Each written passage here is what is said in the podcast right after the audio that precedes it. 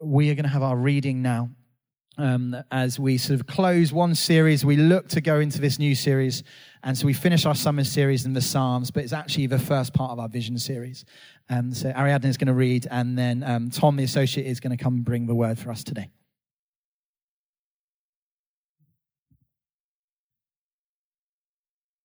The reading is taken from Psalm 63, page 579. A psalm of David when he was in the desert of Judah. You, God, are my God. Earnestly I seek you. I thirst for you. My whole being longs for you in a dry and parched land where there is no water. I have seen you in the sanctuary and behold your power and your glory. Because your love is better than life, my lips will glorify you. I will praise you as long as I live, and in your name I will lift up my hands. I will be satisfied as with the richest of foods. With singing lips, my mouth will praise you. On my bed, I remember you. I think of you through the watches of the night. Because you are my help, I sing in the shadow of your wings. I cling to you, your right hand upholds me. Those who want to kill me will be destroyed. They will go down to the depths of the earth. They will be given over to the sword and become food for jackals. But the king will rejoice in God. All who swear by God will glory in him, while the mouths of liars will be silenced. Here ends the reading. Stuff. Thank you so much, um, Ariadne, for reading to us. Good to be here this morning. As Will said, my name's Tom. Uh, I help to lead the church here.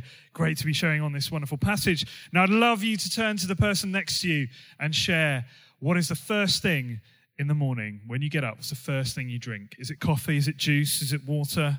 Uh, share it with your neighbor. Amazing. I'm all about the coffee.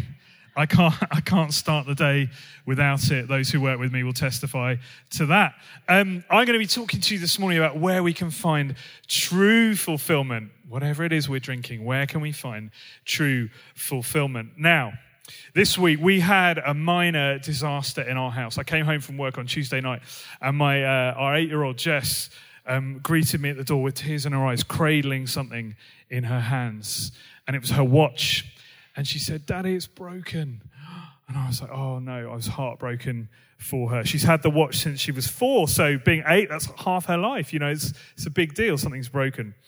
So um, after soothing the tears, I took the watch from her, had a look, and I quickly realized actually this is okay. It's just the buckle that's broken. The watch is fine. So I said to her, Don't worry, Jess, I'm sure we can make this work. So Megan and I reached to every parent's best friends Amazon and YouTube, okay? And within, within 30 seconds, there's no word of a lie, within 30 seconds, I had found a video that showed you how to change a watch buckle. And Megan had tracked down on Amazon the exact part that we needed for her particular watch. And, and she'd ordered it to arrive by one o'clock the next day. 1 p.m. So, given this was 6 p.m. the day before, we were pretty impressed with ourselves. We were thinking we were winning some parenting awards. The marvels of modern living, hey? So we were expecting this flood of gratitude from Jess. We thought, oh, this is to, she's going to be so grateful. We're going to fix her watch for her. So Megan turned to her with a reassuring look in her eyes and said, don't worry. By lunchtime tomorrow, it's all going to be fixed. With tears still in her eyes, Jess looked back at Megan and sort of sniffed and said, I think I can wait that long. Hold on a second that is not the right response. We were expecting to be kind of greeted as heroes for fixing it so quickly. Um, so I needed to make sure that Jess understood how lucky she was to have two such good parents.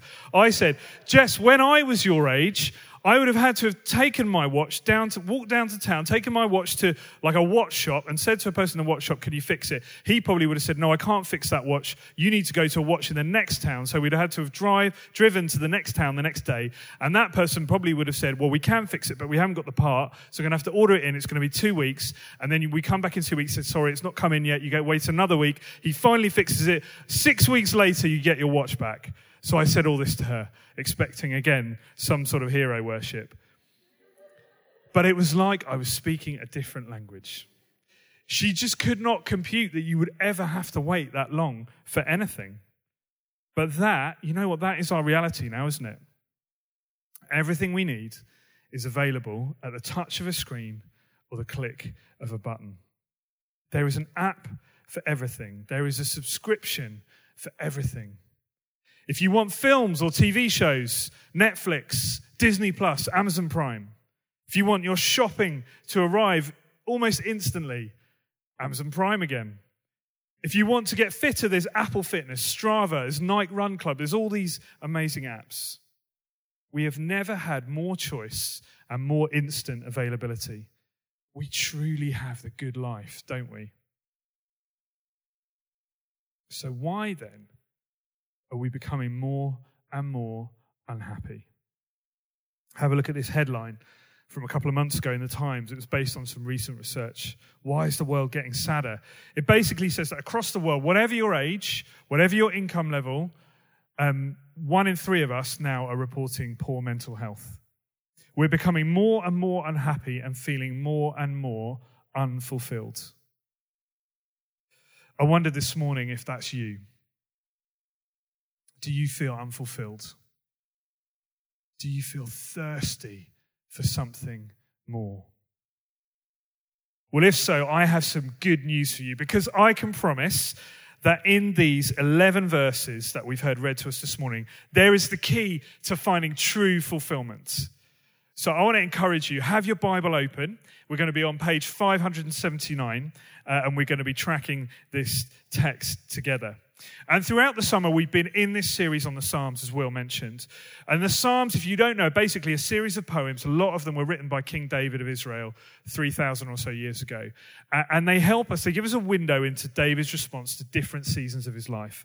So we've been hearing about how he responded when he was sad, when he was afraid, when he sinned. And this psalm, Psalm 63, is all about David's response to coming under attack because he wrote this letter just after his own son, Absalom had basically launched a coup to completely dethrone him. And this was a successful coup. Absalom basically won over the people and the army, and he overthrew his own fa- father. And David knows, before he writes this psalm, he knows that if he's going to stand any chance of surviving, he and his whole family are going to have to flee from Jerusalem, from the palace immediately, because otherwise the family is going to be massacred. He has no choice but to run and hide in the desert so that Absalom can't find him. That's why he writes in verse 1 You, God, are my God. Earnestly I seek you. I thirst for you.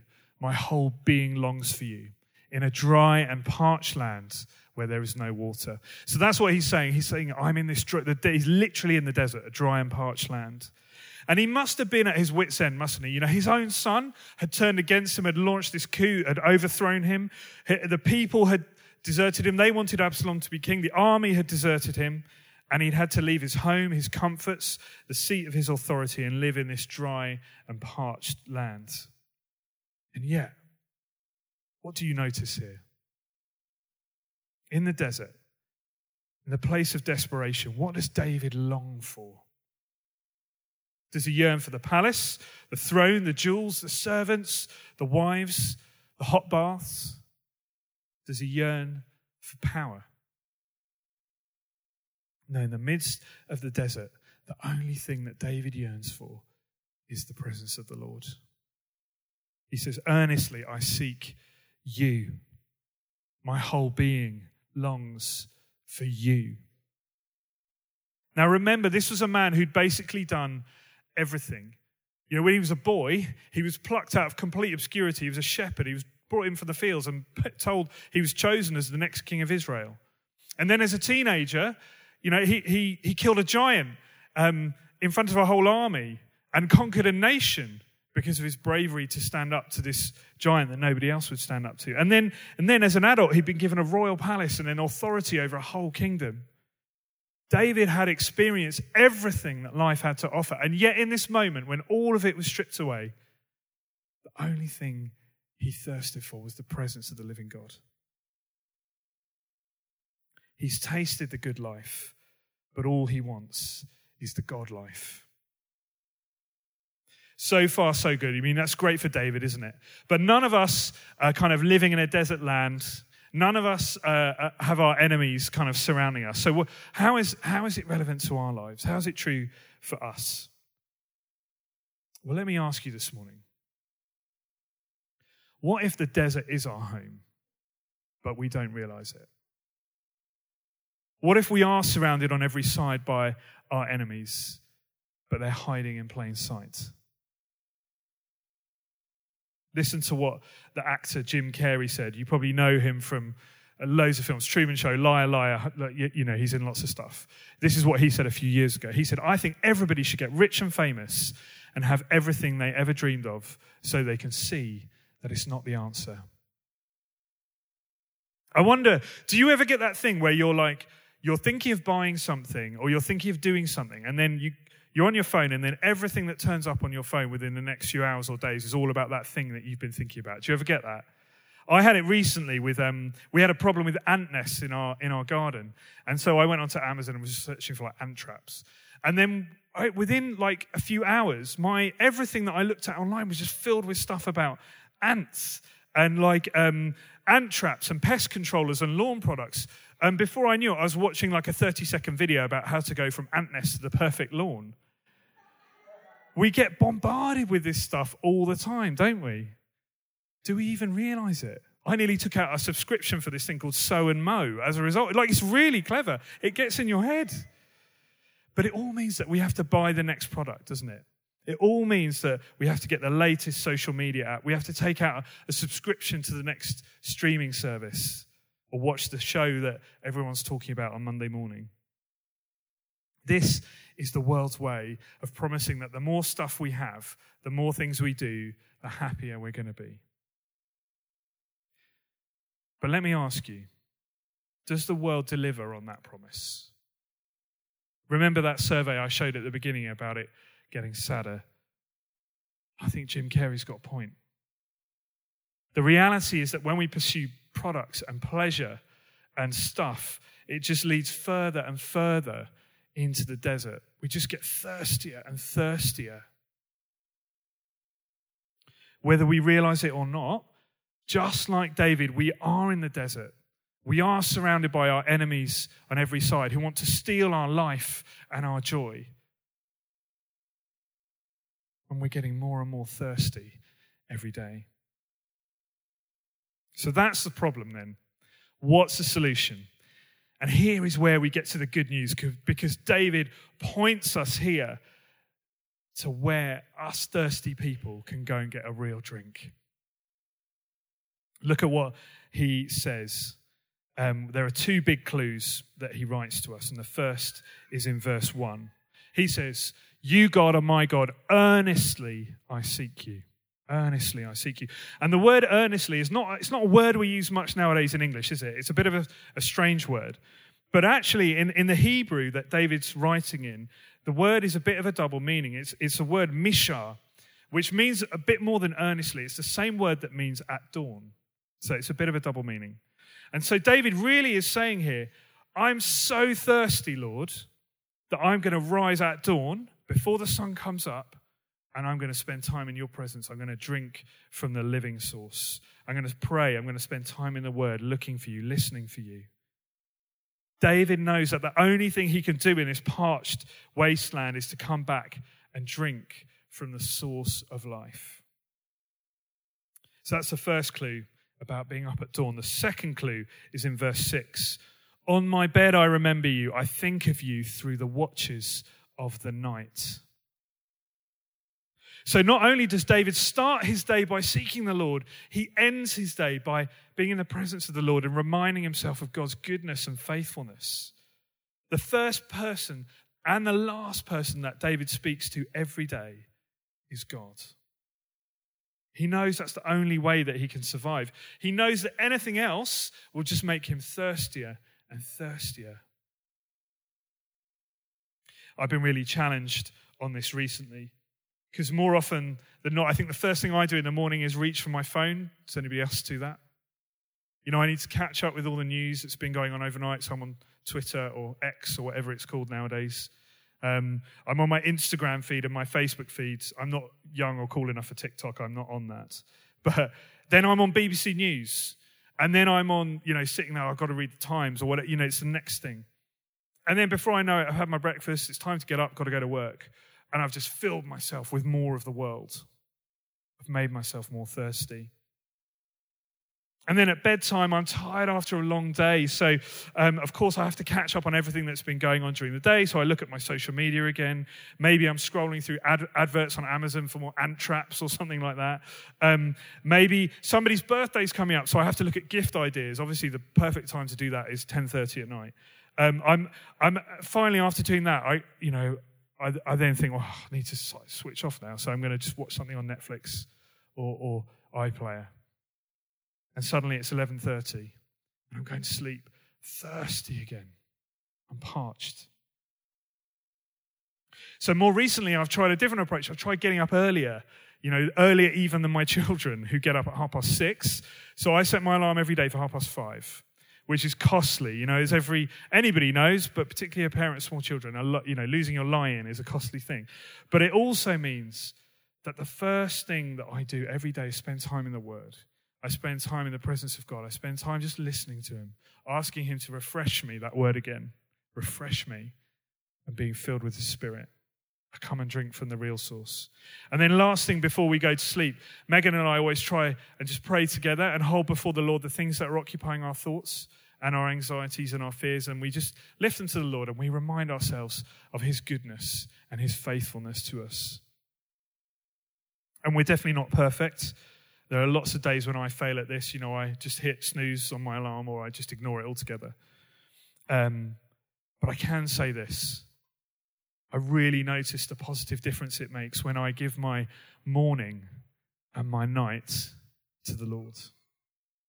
It means that instead of my day being shaped by my fears or my selfish thoughts, it's shaped by God's covenant love for me. And friends, that's a big win, isn't it?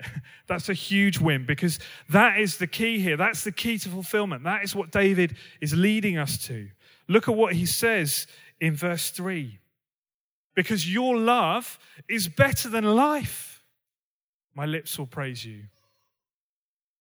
The love of God isn't just better than anything that the world offers us, it's better than life itself. David had lived a good life. He'd experienced everything there was to experience, but all he wanted was the God life. And he's telling us how we can have it as well. Listen to the words of Jesus from John's Gospel, John 7, verse 38. He says, Whoever believes in me, as scripture has said, rivers of living water will flow from within them. It says, By this he meant the Spirit. Rivers of living water will flow within whoever believes in Jesus. That's why Jesus died. That's why he came. That's why he conquered our sin and death on the cross, because he wanted to restore us into relationship with the source of life, the living water. You know, this term at LPC, we're going to be giving more thought to how we can do this. That's why we're going to be running deeper uh, on a Tuesday evening as well, alongside Alpha, because we want to go deeper into the source of life. That's why we're running two Alpha courses, because we want to share this source of life with those who don't yet know. We want to invite people into it.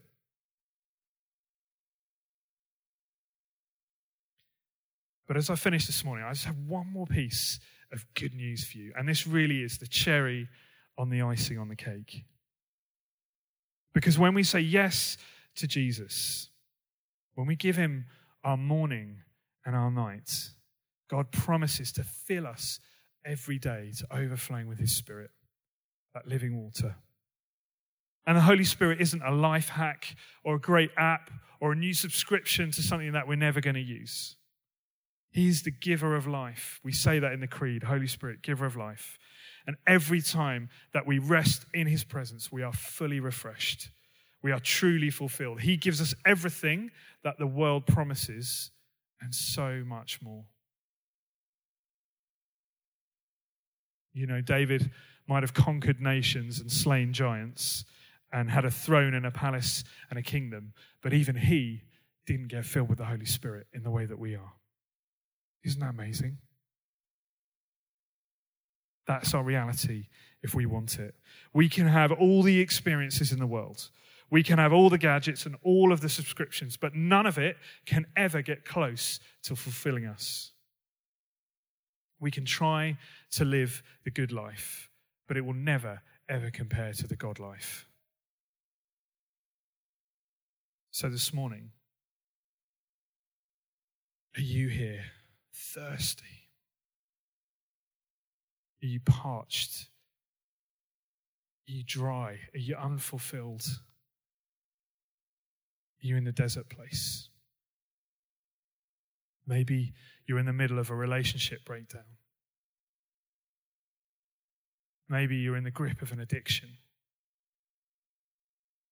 Maybe you're grieving. And nothing that the world can offer is getting close to helping. We'll hear the good news this morning that through the love of Jesus, the life of the Spirit, the Father gives you an endless, unstopping, life giving supply of water.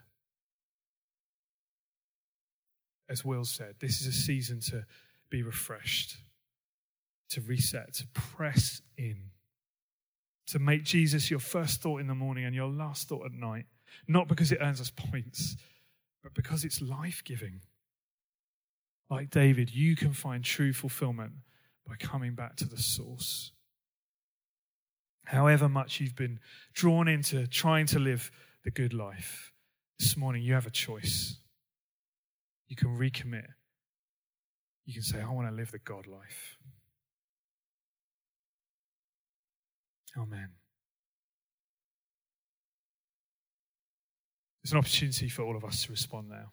This word is for every single one of us, doesn't matter where we are.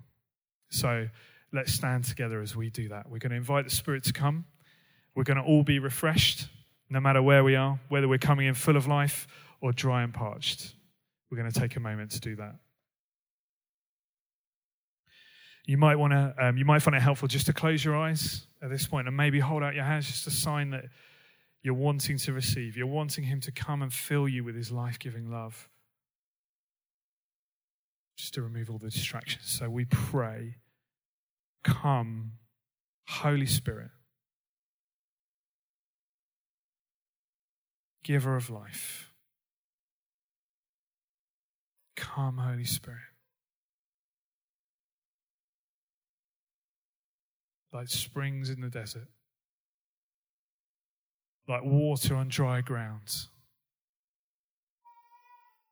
like a a well overflowing. Come and fill us. Come and fill us.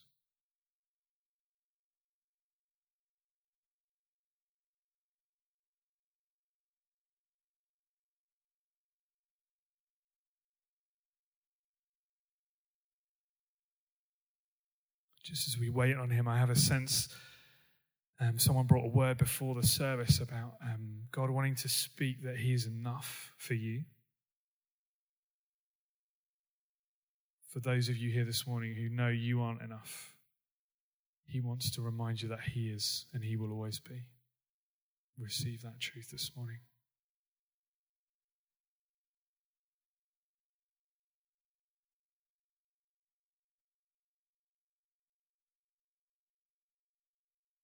For others of us, maybe we're coming in and everything seems to overwhelm, and and um, perhaps you you've had a, you've had great plans in place, and they've all just fallen through. They've all collapsed. But the Lord wants to remind you that He is the source of life, and His plan for you is more perfect than any plan you could ever make for yourself. We just ask for more of you, Holy Spirit. More of you as we receive, as we worship, as we press in, as we reset, as we are refreshed.